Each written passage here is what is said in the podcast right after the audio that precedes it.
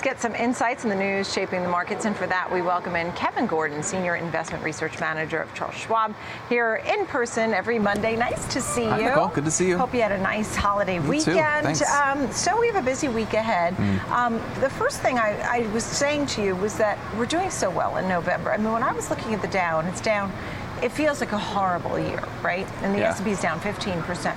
But the Dow was down just over 5% for the year. And the recent rally, you're saying about the market breadth, that's what you're watching. Tell me a little bit about that. Yeah, well, it's been um, highly reminiscent actually of what we saw mid-June through mid-August, where you started to see that was the first time that we had breached that 90% threshold, where uh, more than 90% of stocks in the S&P 500 were trading above their 50-day moving average. Historically, a pretty important breadth signal, um, and at least you know in a, in a bear market like that one associated with the financial crisis, once we hit that threshold in May of 2009, it actually confirmed that the market did bottom in March of that year, and then we were set for a new bull market. The rub this year is that once we hit that in June, we knew that after that, uh, you know, we made a new low Right. uh, a couple months after, but we just reached that again last week. So it's an important threshold to watch, especially in conjunction with other breadth statistics that, at least in our view, haven't yet given us enough confirmation that you've probably seen at least the start to a new bull market. And one of the ones uh, that we've been watching is number of new 52-week highs for the market. You're actually seeing um, a lower number, even if you just shorten it to you know 20-week or four-week,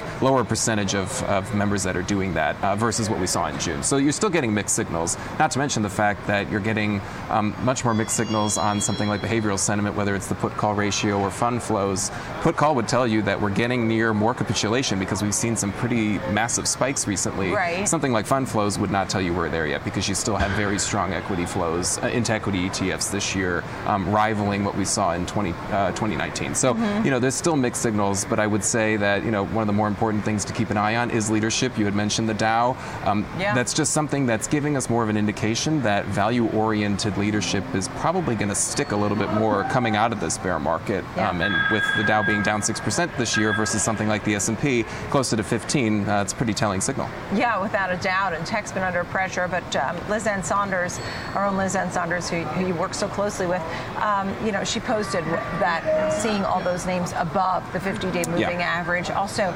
materials being Yeah. such a great sector, right? I mean, that just tells you a story, doesn't yeah, it? it's been one of the leading sectors in this rally since. Mm-hmm. early October, early to mid October, which was not the case at all June through August. And actually, Right. June through August, that was much more of a reversion trade. So all the high volatility, high beta stocks that got crushed in the first half of the year from. January to June, almost perfectly to a point, um, those had reversed higher from June to mid August. Not the case what we're seeing today. So, yeah, to the extent that you're getting more value oriented leadership, I think it's a healthier thing. But I also think if it's a reflection of a little bit of a hotter inflationary environment, us settling in a, in a higher range probably is not good from the perspective of the Fed.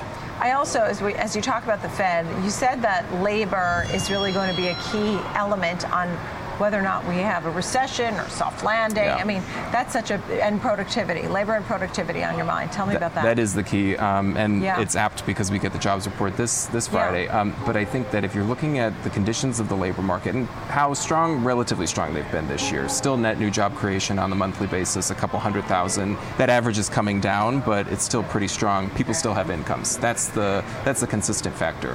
What worries me a little bit more is if we start to see more wide-scale job loss. Once you lose that income growth, a lot of people in drawing down their savings and racking up credit card bills have been able to sustain spending that way. That's why you've seen consumption this year hold up pretty well. Yeah. Once you lose that income, especially it. in higher inflationary times, that's I think when you get the largest risk to the economy itself. Um, and that's why I think, you know, from our perspective and what we're going to write about, our, our outlook for 2023 is being published later today. But one of the things that we cover and have been covering over the past few months is if you do lose that income component and job layoffs start to pick up even more, how much does that become wide, wide scale for the broader economy? And can the Fed really manage bringing down inflation without causing a recession? Um, it's just a really tough needle to thread, and we, we wouldn't really be on the side of them avoiding a recession, just given how much weakness you're starting to see under the surface already with the labor market. and what's the big picture for investors at this point? And we'll be getting more on housing Yeah. this week, prices and uh, and some uh, prints on home sales. But I think the big picture is that we've gotten mixed. You know, the prices came down and things started to slow. But the last month was different. You know, the last reports showed mortgage apps back up, prices were creeping back up. Yeah. I do think from a sales perspective, maybe we're nearing a trough. I mean, you, you've seen such a significant decline, whether it's new home sales or existing, anywhere from 30 to 40 percent, um, and the monthly data has been pretty pretty erratic. Um, so you have to keep that in mind too, looking at it with a you know a bit of a longer term lens.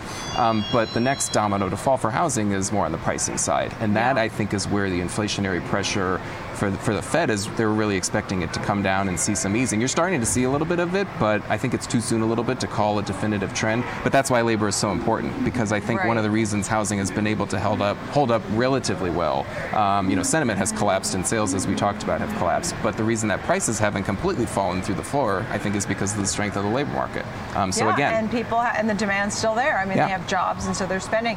Uh, the part that ner- makes me very nervous is how much people are using their credit cards. Yeah. And as rates are on the rise, their credit card debt is going to exponentially grow Right. because they won't be able to pay off the credit card. Yeah. And if you have 20% plus on that credit card, Yeah, exactly. um, interest rate. What's the final thought for investors now at this point between now and the end of the year? You know, we're around 4,000 in the S&P.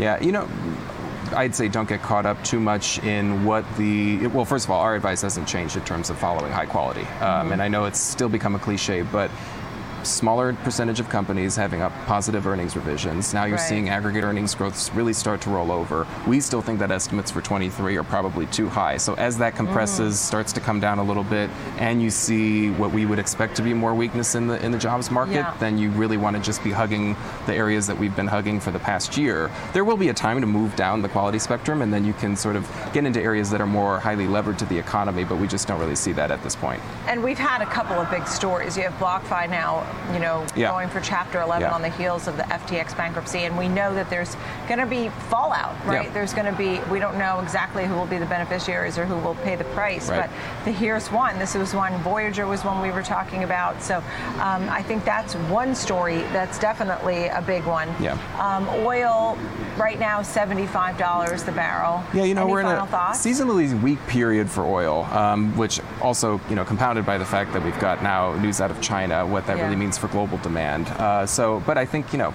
oil hovering in this range relative to what we saw maybe five years preceding the pandemic, it's a lot higher. Um, so, you know, it's still inflationary, uh, but just rate of change, that's definitely taken a leg lower. How about spending?